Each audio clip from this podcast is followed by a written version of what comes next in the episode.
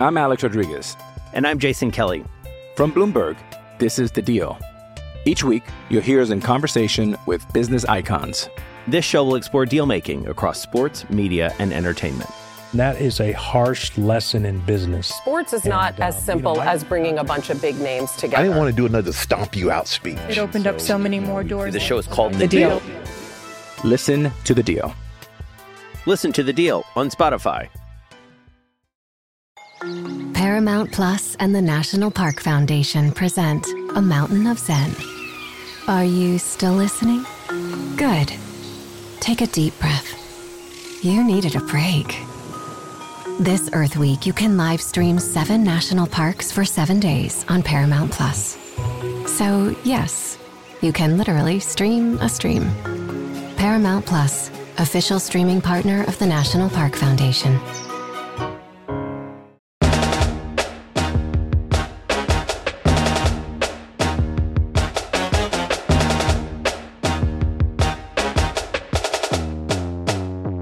What's up? This is Barton Simmons for Barton and Bud, along with Bud Elliott of Barton and Bud. We are here on Sunday night. You are listening to us on Monday, maybe later. But whenever you're listening to us, you have no doubt heard the news that the coaching carousel is spinning. We have got our first big-time Power 5 coaching move, Bud. We've seen it. We've seen a couple decisions take place at Southern Miss. And who's the other one that's open right now? Utah State. And now we got sort of a domino in Will Muschamp off the board at South Carolina after a 59-42 loss to Ole Miss over the weekend. So we'll get into that. We'll talk about some of the observations we had over the weekend. But I don't know, Bud. Feels like big news that we're popping off with off the jump here on Sunday evening. It does, Barton, because I think there are a lot of schools out there, right, who maybe didn't want to fire a coach during a pandemic. I mean, South Carolina's going to have, what, a $59 million loss in the athletic department this year, I think I read. And yet, if they're willing to do it, I think other schools might as well. Maybe not everybody. I still think we'll have a little bit lighter of a carousel compared to normal. But, I mean, look, man, like that's a pretty big deal. You know, to have an SEC job open that's not a Vanderbilt, that's not, a Mississippi State. And Will Muschamp, what did he go? 3 bowls in 4 years. This year, I guess they were bowl eligible, but I don't know really who was going to pick them, to come to their bowl since everybody is bowl eligible. Sub 500 record there out South Carolina, 6-7, 9-4, 7-6, 4-8. And then this year, obviously off to a really bad start as well. And like ultimately they did get torched on defense in this last game. And they've had some games this year where they've given up a lot of points, but the overall issue with Muschamp's teams throughout his entire career has been the offense. They just can't score points reliably. And it is kind of ironic to me that the game that got him fired, like the final straw, was the team being unable to do the thing that he was actually known for. So I'm interested to kind of hear your thoughts. Like, do you think this firing was justified? I know I've been kind of like, let's not fire anybody during COVID unless what they're doing matches up with the reason you would have fired them pre-COVID, Right. Yeah.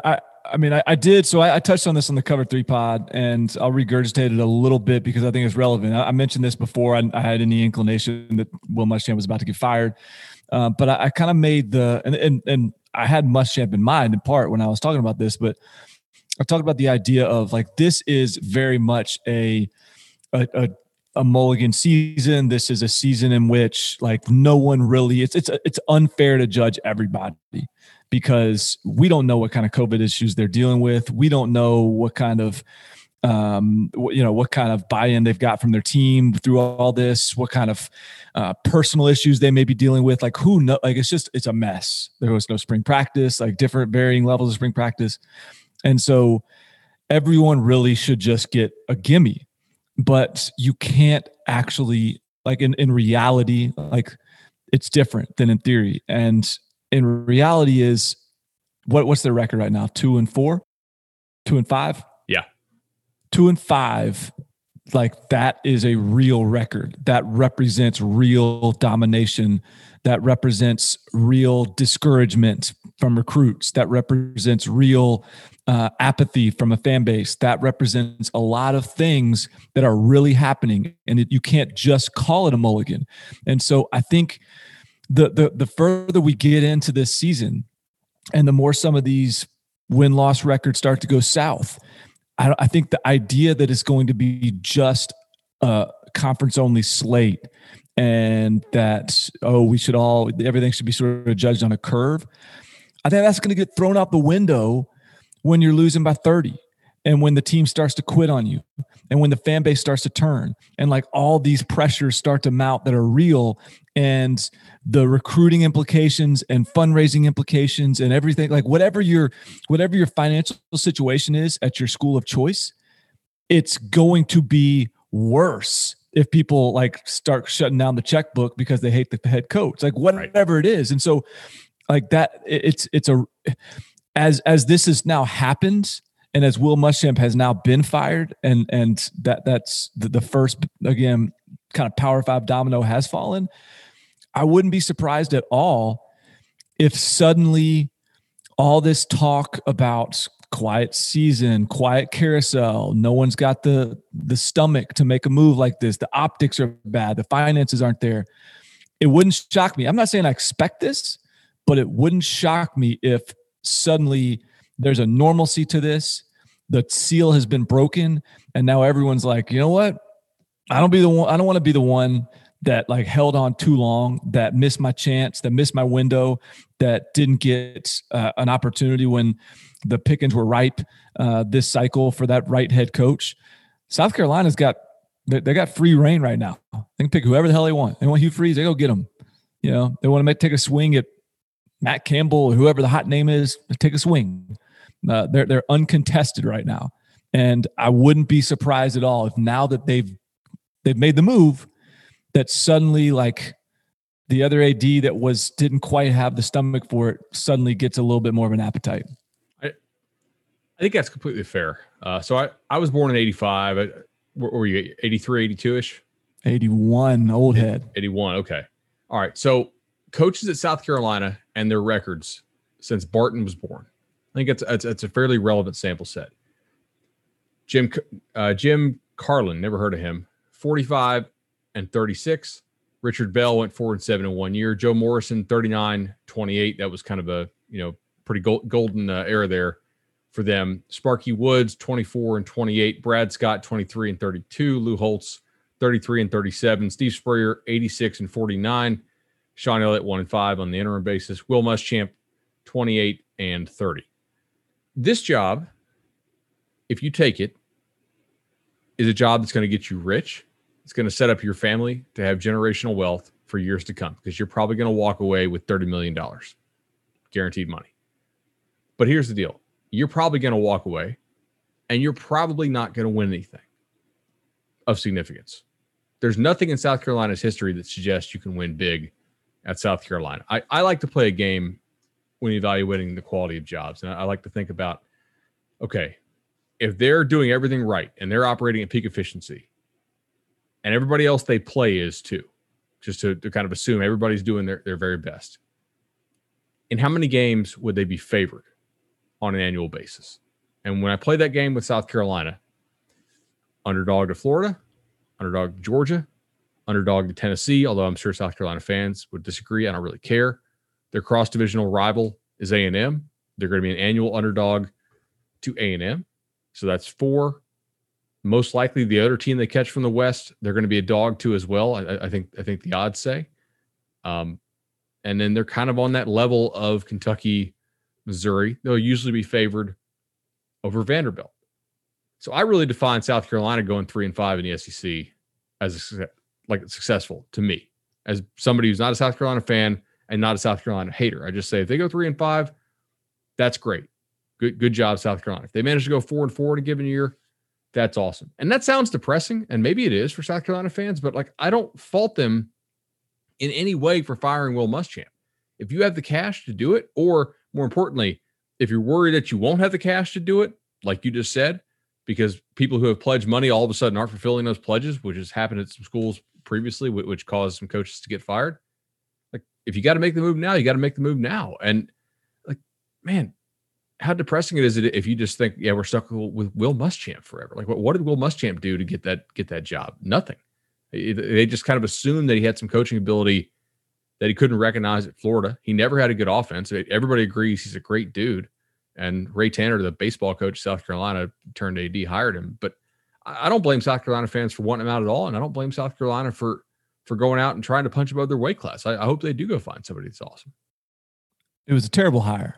And that's not even meant as a knock on Muschamp. It's like, it sounds weird, but like, I'm not even saying he was bad. Like, he was perfectly decent as a head coach at South Carolina. He wasn't good enough, but he was perfectly decent. He was kind of average.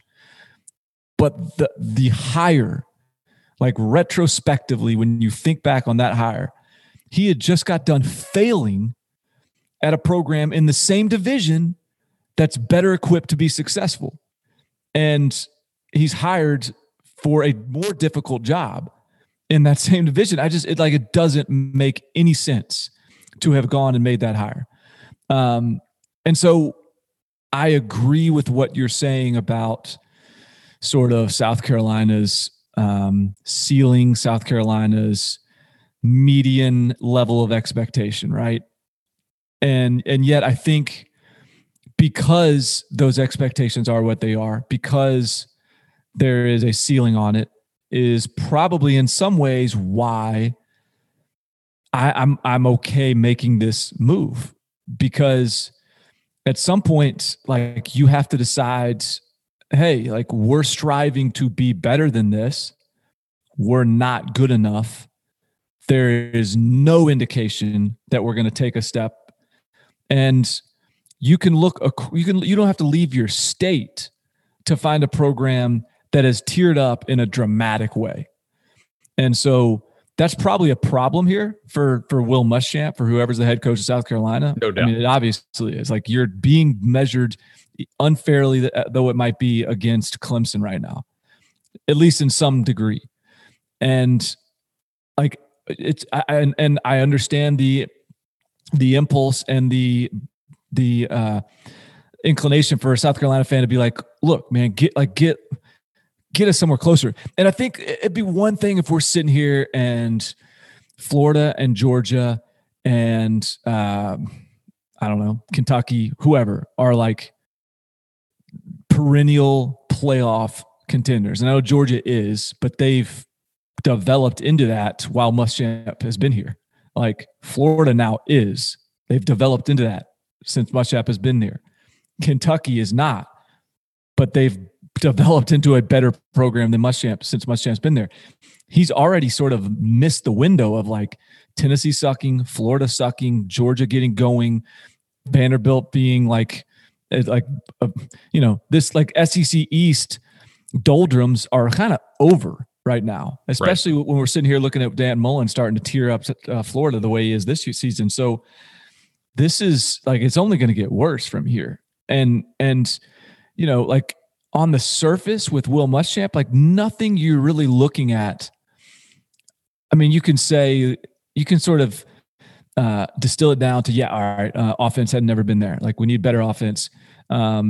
Ironically, like, I feel more confident in the direction of their offense right now with Mike Bobo and Colin Hill and Luke Doty and what they've got coming in, the way they're trying to recruit speed more at the receiver position. Like, there's a lot of things that lead me to believe that for the first time in maybe Muschamp's career, offensively, like, they may be making some smarter decisions. And yet, like, to this point, he has not shown any indication. He's not shown any reason to believe that this thing will change. And it's kind of interesting how quick you can drop off the cliff, because his first 3 years, 6-7, 9-4, and 7-6. Like, if you can sort of pace back and forth between that, like 6 to 9 wins, just like this, like, pendulum swing of 6 to 9 wins, back and forth. You can probably tread water at South Carolina for a nice long clip. But you dip down to 4-8, and then you get to this year where you're 2-5, and you're getting some ugly losses in there. They're going to lose their patience real quick. So it's just, I think it was time. I completely agree. It was time. I don't really think South Carolina's a job that should be included the 9 dash in the swing there, right? I think it's more of that kind of 5-7 to eight dash. But I mean, they've been hard. Are you saying like Steve Spurrier set like too lofty of expectations? Absolutely, he did. I mean, yes, that dude went 11 wins. That is totally unrealistic. 3 straight years, which is sort of wild. Yeah, and they've played football since 1892, and I think those are the only two. I mean, you're talking about 2 out of 100. I don't know. Like, I just went back and looked. Since this program joined the SEC, let me give you a guess here. How many guys who coached South Carolina went on to ever become a head coach again anywhere? I mean, I'm sitting here looking at the list. And they joined in what, 70? There's not a lot of names. There's not a lot of names that have put together a strong resume beyond South Carolina. So well, the listeners at home have probably made their guess. It's 0. This is a dead end paycheck job. If you take this job, you're taking it for the check. And because you want to say you coach in the SEC, it's not a stepping stone job. Like, I mean, we have 50 years of this now of this. And they like, what's the path for you to go get hired elsewhere out of this job? Hey, look, South Carolina's a really hard job, and I won 8 games a couple times. Like it's you're gonna get a whole lot of money out of this, but you have Clemson as your annual non-conference game, and they also like to schedule difficult games out of conference, which is absolutely insane. Like they're playing UNC in the non-conference some years in those neutral site games in Charlotte. I don't know. I am not super high on this on the job. So let's transition into guys. Yeah, like I think it's a great job to get paid, and they have awesome fans and they have really nice facilities. So in theory, you should be able to win there, right? But here, let me present the devil's advocate then. All right.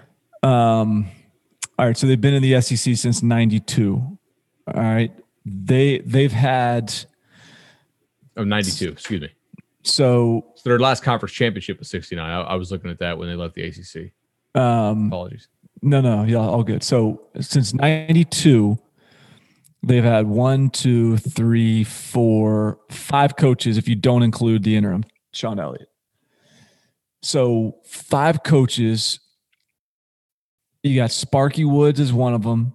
You got Brad Scott as one of them. You got Lou Holtz, Steve Spurrier, and Will Muschamp. All right. So of those 5 coaches, could you not just make an argument here that they've failed on 3 hires and they've hit on 2? I mean, Lou Holtz, and that wasn't like a wildly successful regime, but like he went 8 wins and 9 wins. Steve Spurrier, we just talked about, he went 11 wins, like 3 times. I think. And I don't know, like, I'm not even necessarily presenting that I have, like, I feel like this is some like elite job. It's not, but I just sort of wonder, you mentioned 2 things they do have, like they have facilities and they have a fan base. Like this is I remember, cause I'm from Nashville, and I remember in like the mid to late 90s, Vanderbilt was like the worst team in America, and South Carolina for a couple of those years wasn't a whole lot better.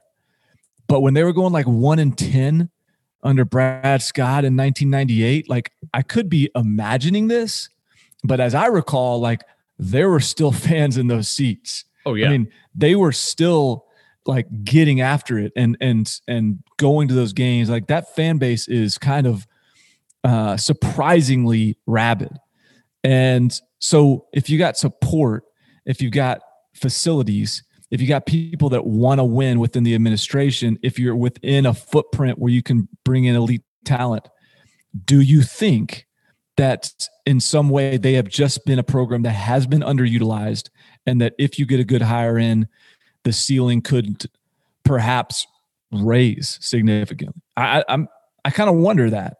I'm not saying it's possible. I do. If I'm taking this job, though, and we'll get to candidates here in a second, because I think that's an interesting discussion as well. But if I'm taking this job, I need you to not schedule any Power Five teams other than Clemson in my non-conference. I need you to I need you to guarantee me you're going to give me a chance to go 3-0 in my three non-Clemson games every year, right? I need you to understand that 5-7 is not a bad year at South Carolina. It's not my goal, but like if I go 5-7, like dude, I can go 5-7 and win a lot of the games I'm supposed to win more of the games that I'm supposed to win than not, and then still just lose the games that I'm the big underdog in, you know, and be, you know, splitting some of those other ones. I need those guaranteed wins, and they have not done that in recent memory. If you look at their scheduling, and I'm going to pull up their future schedules here. I remember taking a look at this a couple of years ago. I was like, what is South Carolina doing? Like they, you know, they could have decent teams and still have no shot. So the future schedule is actually not that terrible for the most part. I can't really think of any. Like they have North Carolina in 23. Next year they actually have three cupcakes in Eastern Illinois, East Carolina, and Troy. So not cupcakes those two, but like those are wins if you're doing your job. You know, Georgia State, Charlotte, Wofford, those should be wins. 23 they get UNC. They scheduled, you know, a home and home with Miami in 2026. That's what I want to get out of. Like 26, 27, we're playing Miami. Like that's not great. That's two more losses on my schedule, most likely, even if I'm doing a good job, you know, depending on what Miami does. But they need those guaranteed wins. There's not enough of them there at South Carolina, even if I'm doing a good job. But I think you're right, though, that some coach will be attracted to this because of facilities, because of the fan base, because of the recruiting footprint, although it's heavily shared with everybody else. And let's be real here. This is still probably a top 30 or top 35-ish job in college football because of the money, because you can have a staff, because you like there's only so many schools that can pay like this. Somebody's going to take this job and be really happy to get it. All right. So where should they go? There's been some names thrown about. Let's just sort of run through a few of them. Like Hugh Freeze, Billy Napier, Scott Satterfield, Sarkisian, the Clemson coordinators, Will Healy at Charlotte, Jamie Chadwell, who's an in-state guy who's having success at Coastal, obviously. Any others out there that are being tossed about? Monken at Army. Apparently he was at Georgia Southern when the South Carolina president was there at Georgia Southern. I think the South Carolina president came from Army, not Georgia Southern. From Army, yeah. Apologies. Mm-hmm. Yeah. There's some kind of Georgia Southern connection there too. I was reading that earlier, but I can't place it. So I guess we start at the top. Billy Napier. Guy is... You know, he comes, he understands the Saban system. He's worked with Dabo, so he has a lot of experience with, you know, both of those kind of coaching trees that have won national championships in recent years. He's done a really good job at Louisiana of recruiting and developing. I know you and I are both really big fans of the recruiting job that he's done there. They have a decent chance to, you know, win a conference championship here in one of these coming years. They've played for it a couple times now. You know, barely losing to App one year and losing a little bit bigger another year. They got a signature win this year, going on the road and you know, beating a Big 12 team. I think this could be a decent fit. My question is, and he's an offensive guy, whereas Muschamp was not. Is he enough different? Like if you're South Carolina, are you scared? Like is he too Saban-y? And I mean that in a negative way, but it also could be a positive. But like you just had Muschamp. Do you worry that he's like too much off that same tree? Does that bother you if you're a Gamecock AD? No, I think Billy Napier is... I cringe and I hesitate to say home run because who the hell knows? But I think he would be a great hire because of a lot of things you're saying. First of all, He's put together really effective and successful offenses at Louisiana and at Arizona State. He built those offenses like over the course of his career, like in his mind's eye. He's failed once already at Clemson. He's learned from that. He is a Nick Saban guy, but he is not a Nick Saban personality.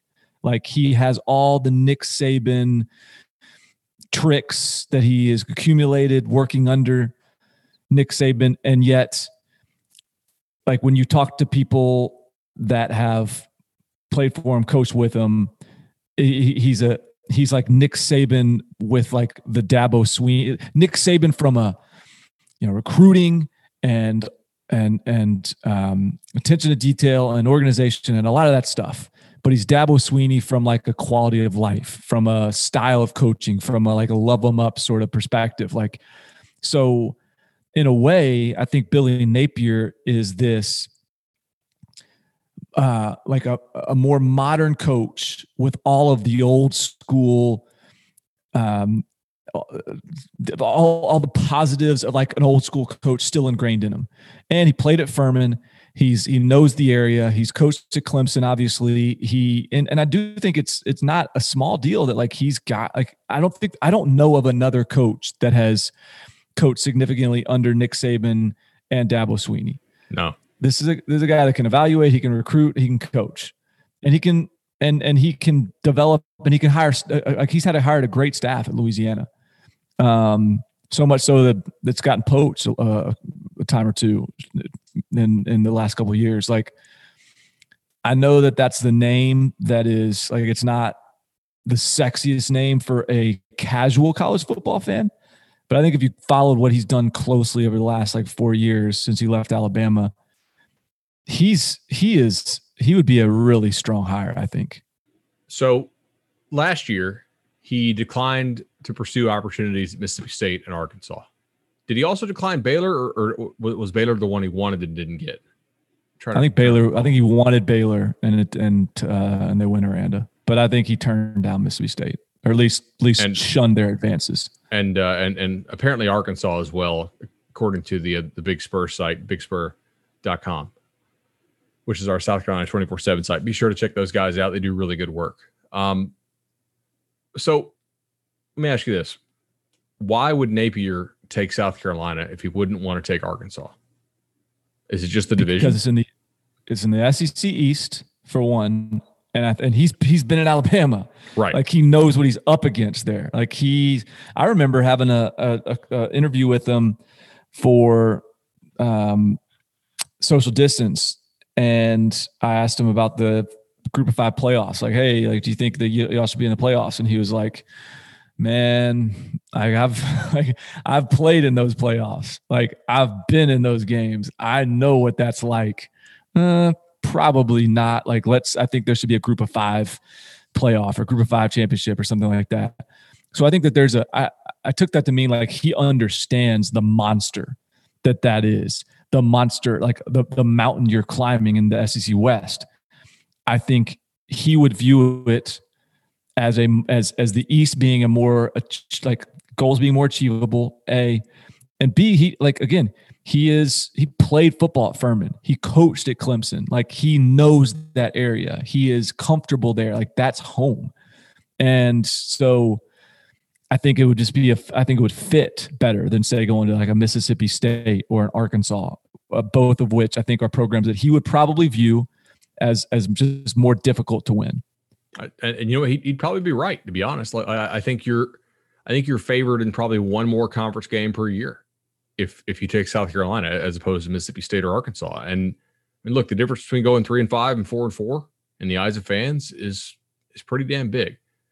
If for some reason Napier didn't get the job, and I think a lot of people seem to believe he's the favorite for the gig, and I don't disagree with you that from the South Carolina perspective, that's probably a home run. You know, if you're Napier, I do think you're probably looking a little worried, like, man, is this it? Like, if I take this job, could this be my last coaching stop, you know, given what's happened to everybody's coach there. But to your point, some of those guys have been older. You know, it may not be the dead end job that it looks like from the outside. But if they can get him, there's no doubt. Other names you mentioned that are interesting to me. I don't know that Scott Satterfield really would want to start over and get into that. Jamie Chadwell at Coastal, a guy that we've been very high on for a lot of this year. You know, I wonder, you know, I wonder if they'd be cool with like who he has on his staff, his recruiting connections, ability to play the game at that level.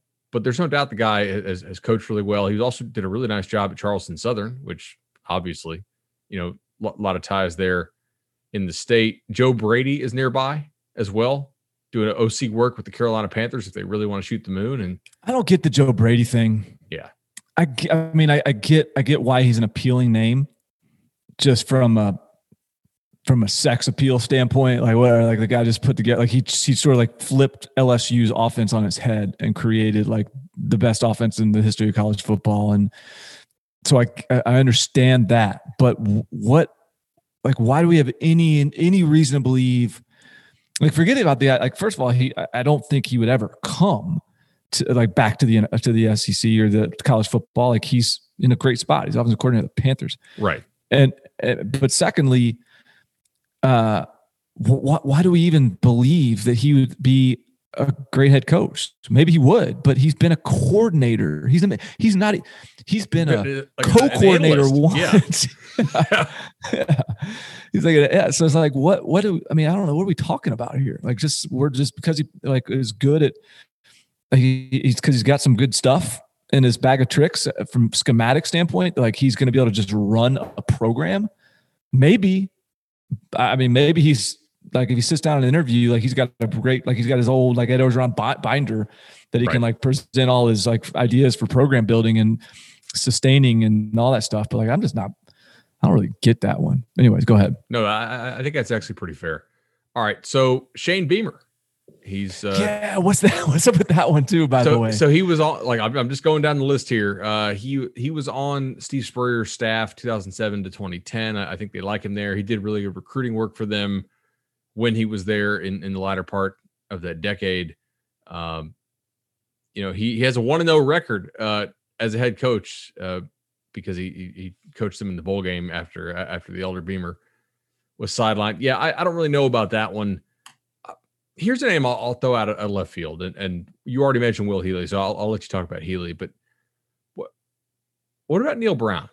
Neil Brown's doing a hell of a job at West Virginia, and yet it is still really hard to recruit at West Virginia, and you're always going to be on the razor's edge there in Morgantown, having to play in the Big 12.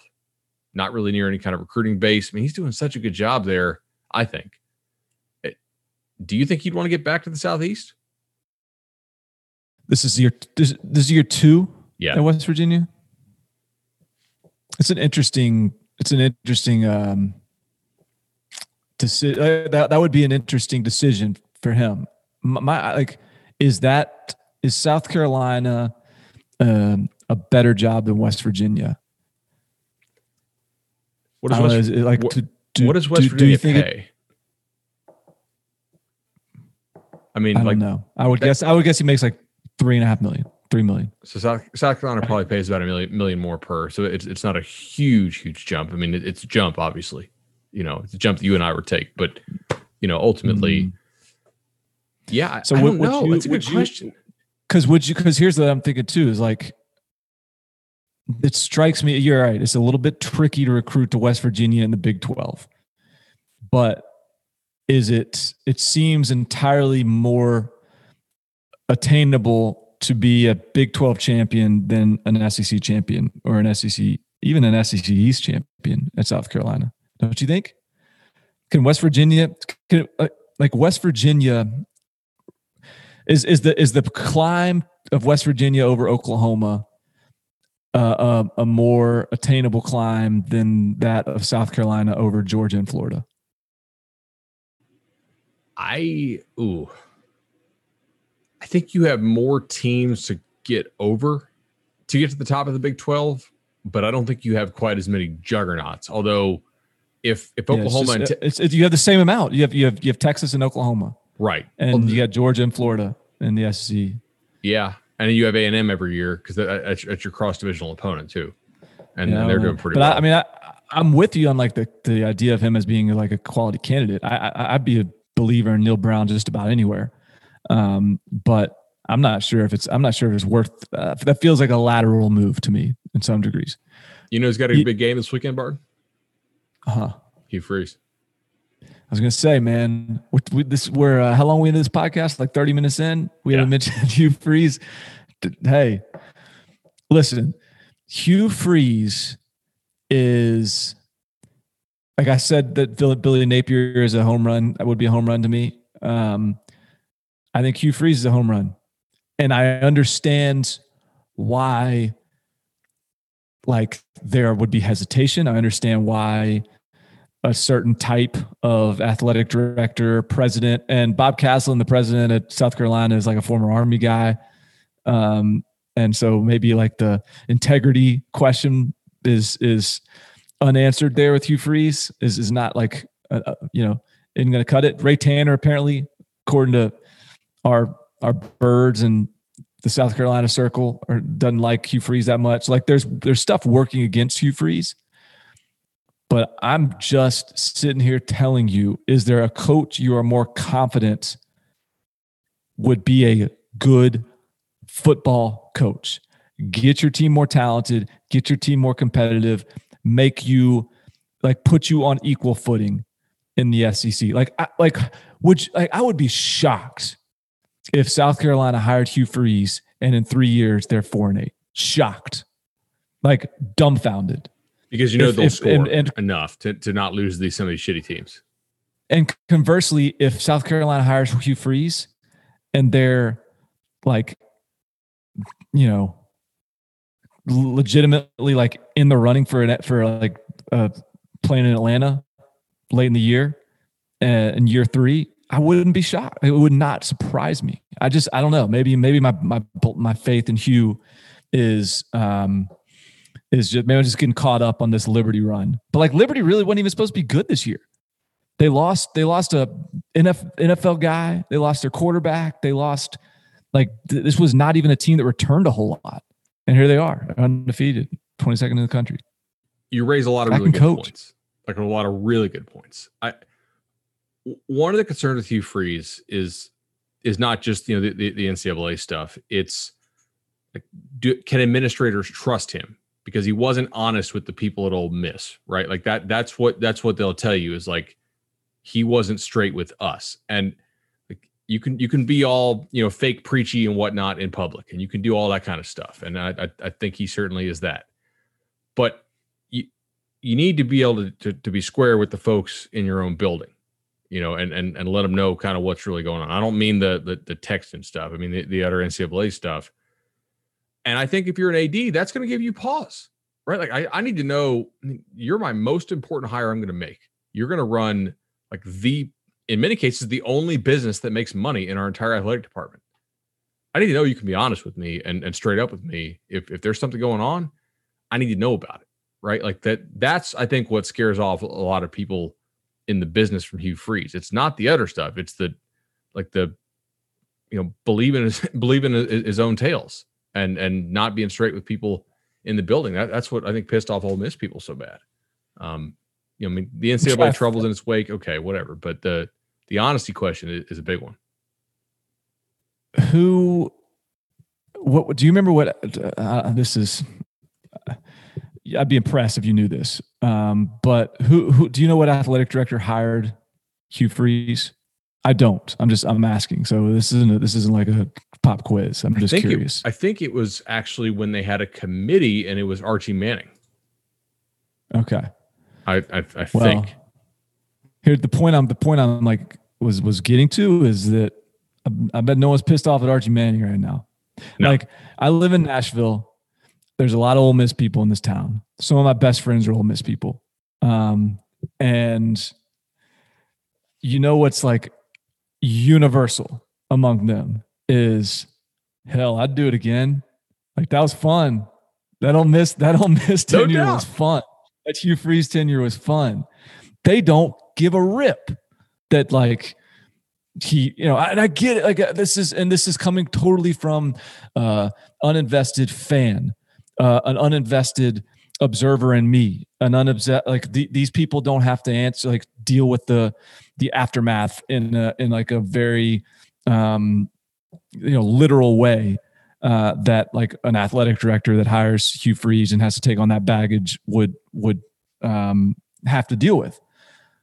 But Ole Miss fans, I would just venture to guess like 95% of them would wouldn't change a thing about hiring Hugh Freeze, about how that all went down.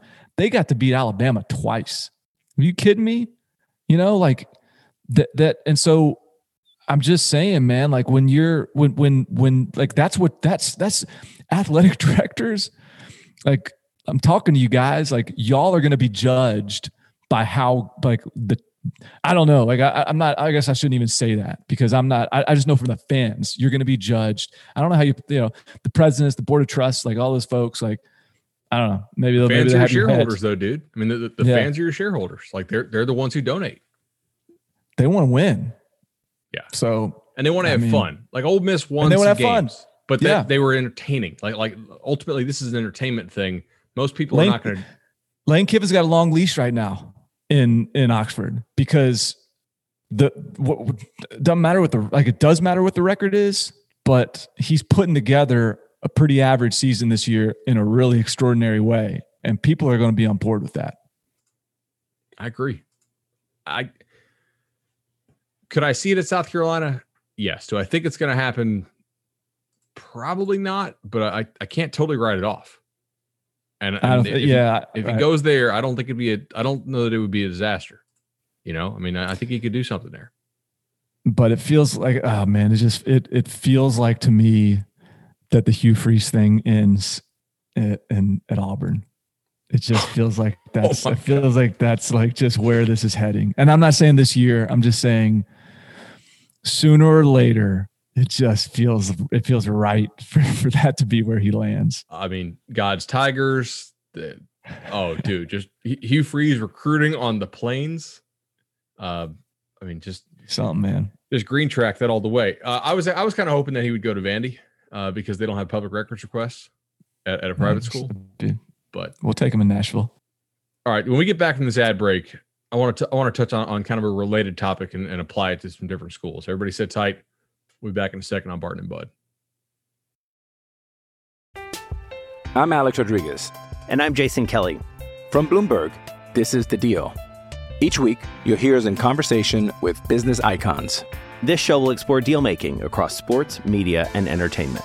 That is a harsh lesson in business. Sports is not as simple as bringing a bunch of big names together. I didn't want to do another stomp you out speech. It opened up so many more doors. The show is called The Deal. Listen to The Deal. Listen to The Deal on Spotify.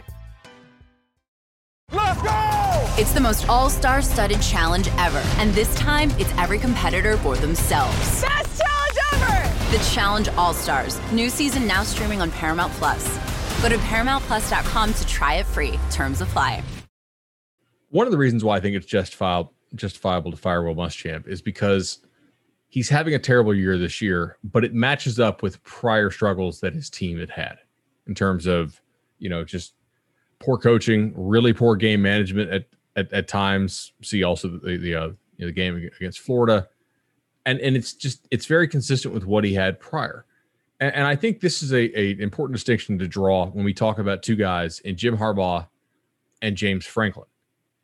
Harbaugh and Franklin are both having terrible years. I mean, Penn State is 0-4, and we're 2 weeks removed from saying is Penn State the second best team in the Big Ten, despite their loss to Indiana, you know, given that we didn't know what Wisconsin was going to look like.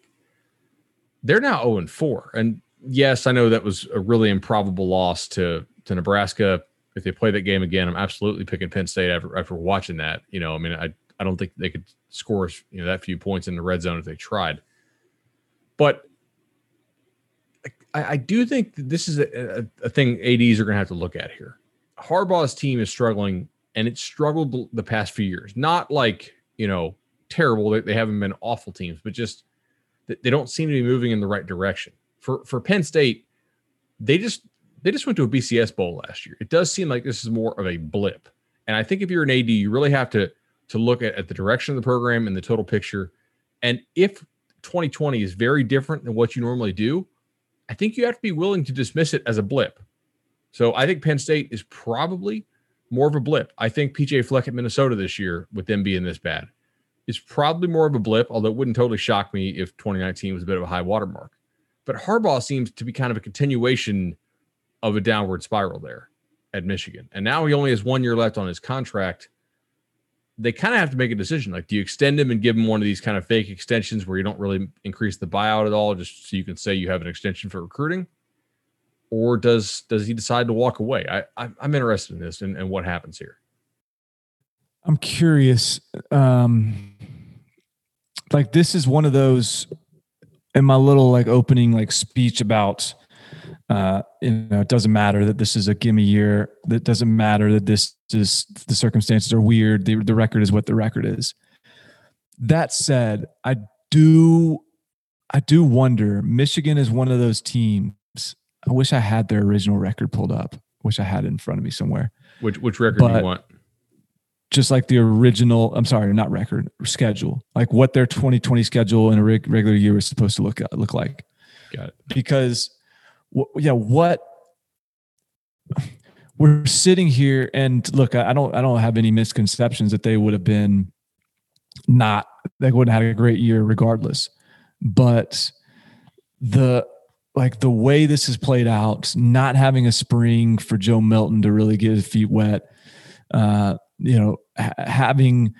missing a lot of the opportunity to grow in this offense, to grow in this defense, to build some confidence. Like, I just feel like it could have helped this team. But here we are, and it's 1-3, and it's a bad look.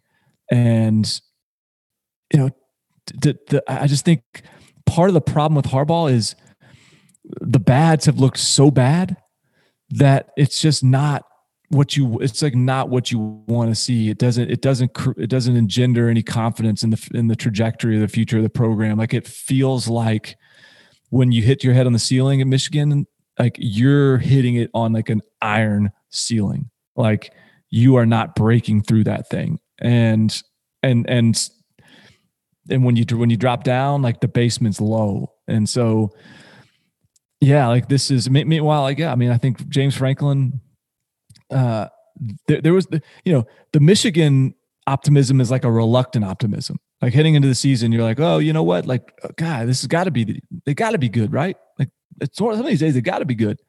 Whereas the Penn State optimism heading this year was sort of a, I think the line graph, the data points to have demonstrated some sort of long-term upward slope.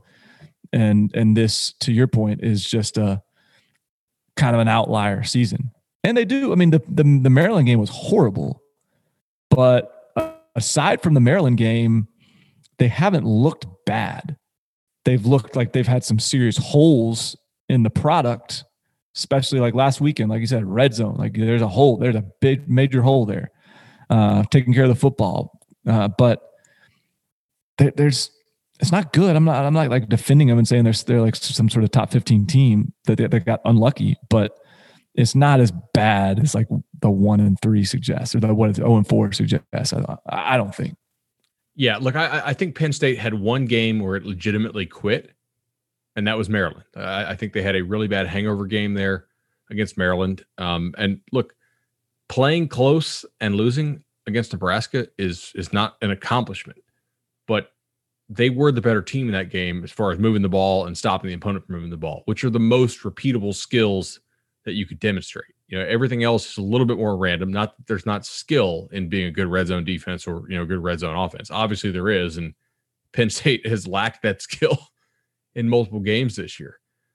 But man, you're right. Like, it is how they look when you discuss Michigan, like that, when they lost on that punt block against Michigan State, it's like, how does this stuff happen to Michigan? And now there's no juice with that Michigan program. Like, remember when Harbaugh was set up with the satellite camps and everybody was talking about Michigan? I remember I went and covered, they had spring practice at IMG. Like, remember that, like 4 or 5 years ago now, that they went down there, yeah. and that was big. And Harbaugh was a total jerk to reporters, and everybody thought it was hilarious. And, you know, what was it? One of the reporters asked him like something about like guys or the guys or the kids. And he's like, "You mean the men are men?" You know, like, Michigan's not playing like men right now. You know, they're not. I don't know what you do with this, though, because I'm not convinced that Michigan's gonna make a move here. It wouldn't shock me if they basically give a toothless extension on that contract and just say, okay, like, here, You have a 4-year contract. The buyout's not increased at all. Just so you can continue to recruit. We'll evaluate you next year. What if they just let the contract run out? Like, does that ever happen? Well, there's 1 year left on it. I just for I know, but that's what I'm saying. So, but I'm just saying, yeah, no, whatever. I know. I get. Like, what if they just said, "Hey, man, you got 1 more year. Let's just play this out. See what happens next year. Hey, maybe you blow it out and you crush it and then hey, you may have an extension by midseason, but I don't know. Maybe they just say, all right, another 8-4 season next year. Your contract's up. We're just not going to renew you. We're going to move on." Has that ever happened in college football? I'm sure it has. I'm sure it's happened in Group of Five. I can't think of a Power Five situation where they just sort of let the contract run out. It's they just always like, feel this inclination, like as if like recruits are checking contracts before they commit somewhere. Like, oh, he didn't get an extension yet. I'm not going to commit quite yet. Talk to me when you get that extension. Or, oh, you're extended. Well, sign me up. Like, give me a break. Like, it's such a farce the way these contracts are always extended for no reason. Michigan should just be hey, it's a contract year next year. Do it in every other industry. Like, it's a contract year. I'm 100% okay with Michigan just saying, all right, I'm going to give you a 20-year extension. No increased buyout. Like, okay, like buyout's the same. Great. You have recruiting security for here on out. If we want to fire you after next year, no problem with that. I did find their original schedule, by the way. And to your point, talk to me about it. Break it down for me. That could be like the loser leaves town match in wrestling, where it's like, all right, the loser's got to go out of this. Here we go. So, Wisconsin, Penn State, at Washington, at Michigan State, at Minnesota, and Ohio State. This was Michigan's original schedule? Yeah, this is why like the Michigan's schedule did not get tougher after the redo. It got easier. Basically. They don't have to play Washington. Hold on. That wasn't chronological. No, but those are the games that they would not be favored. Okay. So all right. So back up. Do you have it chronological? Like, do you have the list of games in the order they would appear on the schedule? I got my Phil Steele upstairs. I should have grabbed that. Because my point partially was the idea that, I mean, anyone can make this excuse, but I mean, hell, like if you're just getting your feet wet a couple weeks, get some of these kind of warm up games. I don't know. They had that at Minnesota and it didn't help them much. I don't know. Maybe there is no excuse because they were bad on offense last night or Saturday. Oh, they were bad. 98 yards passing for Milton. And they've been worse on defense. So I think the problem I have with Harbaugh as a head coach and why I do think it's time is because everything he's done has been very much, because you talked about the satellite camps and going to Europe and having spring practice at IMG. And it's all, it's like all very much, we're going to do it as full speed as we can. We're going to make a splash. We're going to hire the biggest names we can find. We're going to steal this coach from this guy. I'm going to spend the night at the kicker's house. I'm recruiting. Like, it's all this stuff, but I can't really discern what the plan is. I can't really discern like when they're making, like what the meaningful effective decisions that have been made are, or whether it's just, hey, we're going to live life full speed ahead, like hop on board and hang on tight. Like I kind of admire that approach. I just don't know if it's the best approach to run a football program of the magnitude that Michigan is. I don't disagree at all. Let me ask you this. Would you rather be Michigan's AD or would you rather be USC's AD? Oh, man, that's a tough one. I think, oh, man. Do you have an answer to that while I'm thinking about it? I'll give you one. I literally just thought about the questions. I was like, I don't know, man. I mean, this is tough, right? Like, USC's 2-0. They easily could be 0-2 and have not looked good in either game. Should be. Yeah, they got outplayed, really. Yeah. Both. I mean, if they could win the conference. I don't think they will win the conference, but like they will probably win the South. I think I have my answer. I think, and it's crazy to say this because, like in some ways the answer is Michigan. Like it's just, Harbaugh's prickly. This thing is, I feel like the fan base is so over it at this point. Ohio State is so far gone in terms of competitive balance. And yet I think Michigan Harbaugh has been essentially successful. Not essentially, like by any definition, like he's been successful. And so, let's keep on rolling.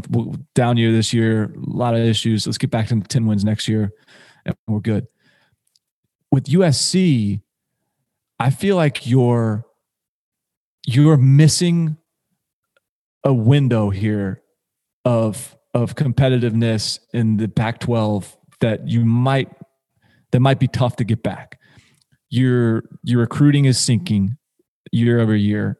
Your roster is depleting. You have you have underachieved from a talent perspective for the entirety of the Clay Helton tenure. And suddenly you've got like the Oregon starting to step up in the North. Like you still, like right now, you can still turn the car on and you're going to be the best team in the Pac-12 South and probably pretty good chance of being the best team in the Pac-12 period. But it's not going to be long before this thing atrophies enough to where you can't just turn it off and on like that. You might not be able to flip the switch. So I think I would cut bait before. Like, I think that's pretty critical. I think that's essential that USC doesn't lose any more ground because USC is too. It's too sweet of a deal. It's too sweet of a situation for them to. Like they should be the Ohio State of the Pac-12, and they still can't. Michigan. If Michigan wants to be the Ohio State of the Big Ten, they got to beat Ohio State, and so that's why to me it's going to be a tough job for anybody. I agree with that. I guess you have more cover to fire Harbaugh than you do Clay Helton. I think you do, right? I think in that sense, that's why I was sort of leaning Harbaugh because I think it's an easier call to make. But I think the necessity of making the move is actually probably greater at USC. I also think there are more guys who could succeed at USC than could succeed at Michigan. Right? It's probably true also. Yeah. Because with Harbaugh, you very much are left with the, like, how did this not work out feeling? I mean, this is Jim Harbaugh. Right. Michigan legend comes back. Like he took a team to the Super Bowl. He took San Diego and made them relevant in their division. He made Stanford a thing when Stanford had not been worth a damn in you and I's lifetime. Like he won all those places. He did all those great things and he couldn't win here. Like who the hell are we going to go get to go and beat Ohio State if Jim Harbaugh couldn't do it? Now, I think the answer is probably, a lot of people could take a shot at it. Maybe that guy is Matt Campbell. Maybe that guy is Luke Fickell. With USC, I guarantee you, if both USC and Michigan open, USC is getting a lot more calls. Like if Penn State screws around with James Franklin, couldn't you see James Franklin saying, peace out, I'm taking my talents to LA? No doubt. Yeah, I mean, because that thing is such a machine from a recruiting standpoint, you don't have the cupboard stocked in no time. So if you get a hardcore recruiter, yeah. And so I think that's, I agree. I think USC would have people banging on the door, and Michigan, it's got to be the right fit. And we start talking about it's got to be the right fit. And you're right. I mean, it's like, it's bizarre to think we're in this position with Jim Harbaugh. It was shocking to put ourselves back in the time of the hiring and the inevitability of the success that was going to come. And now here we are. It's a very weird feeling. Keep that in mind as we go through these new hires, not yes, you, but everybody out there. Like there are hires we think are absolute slam dunks and just, there's no reason why this shouldn't work out and they'll fail. And then there are hires that don't make that much sense or that have obvious red flags and somehow they're just they turn out just fine. Like, hiring is not an exact science in any way. Yep. No doubt. No, Sam Pittman, Mack Brown. I mean, don't act like, you know, it's like, you know, we're going to do the whole, like, a grade to hire stuff whenever the coaching carousel winds down, and we'll do it. And I like doing it, but I also have, you know, I have no misconception. Like, unless I'm sitting in the interview room, unless I hear the pitch, unless I've talked to him about the way he plans on building the program, unless I know him personally, there's just no way to know. Now there are some coaches out there that I do know personally, and that I have tremendous confidence in, or a tremendous lack of confidence in, because of, like, what I do know. And, you know, if we're just judging these on the surface, on the resume, like, no, that's just not the way to do it. It's just not. You're just not going to get a good answer. You're not going to be able to evaluate that.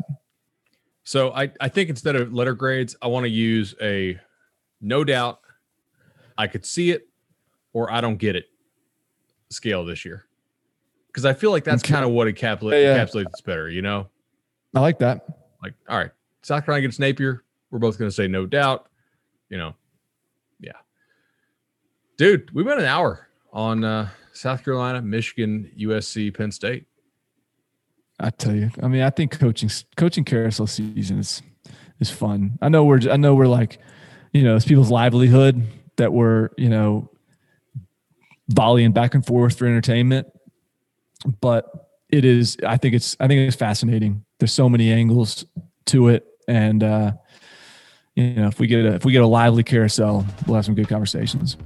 And there's going to be ripple effects. Like, some good assistant we know is going to get that Louisiana job if Napier gets, you know, gets South Carolina. If Hugh Freeze does get South Carolina job, Liberty's shown they want to invest in football now. Somebody's going to take the Liberty job. That job actually might be more attractive than it was a couple of years ago. Probably is. So there's always more stuff to talk about, and we'll do so again on the Wednesday show. Appreciate y'all listening.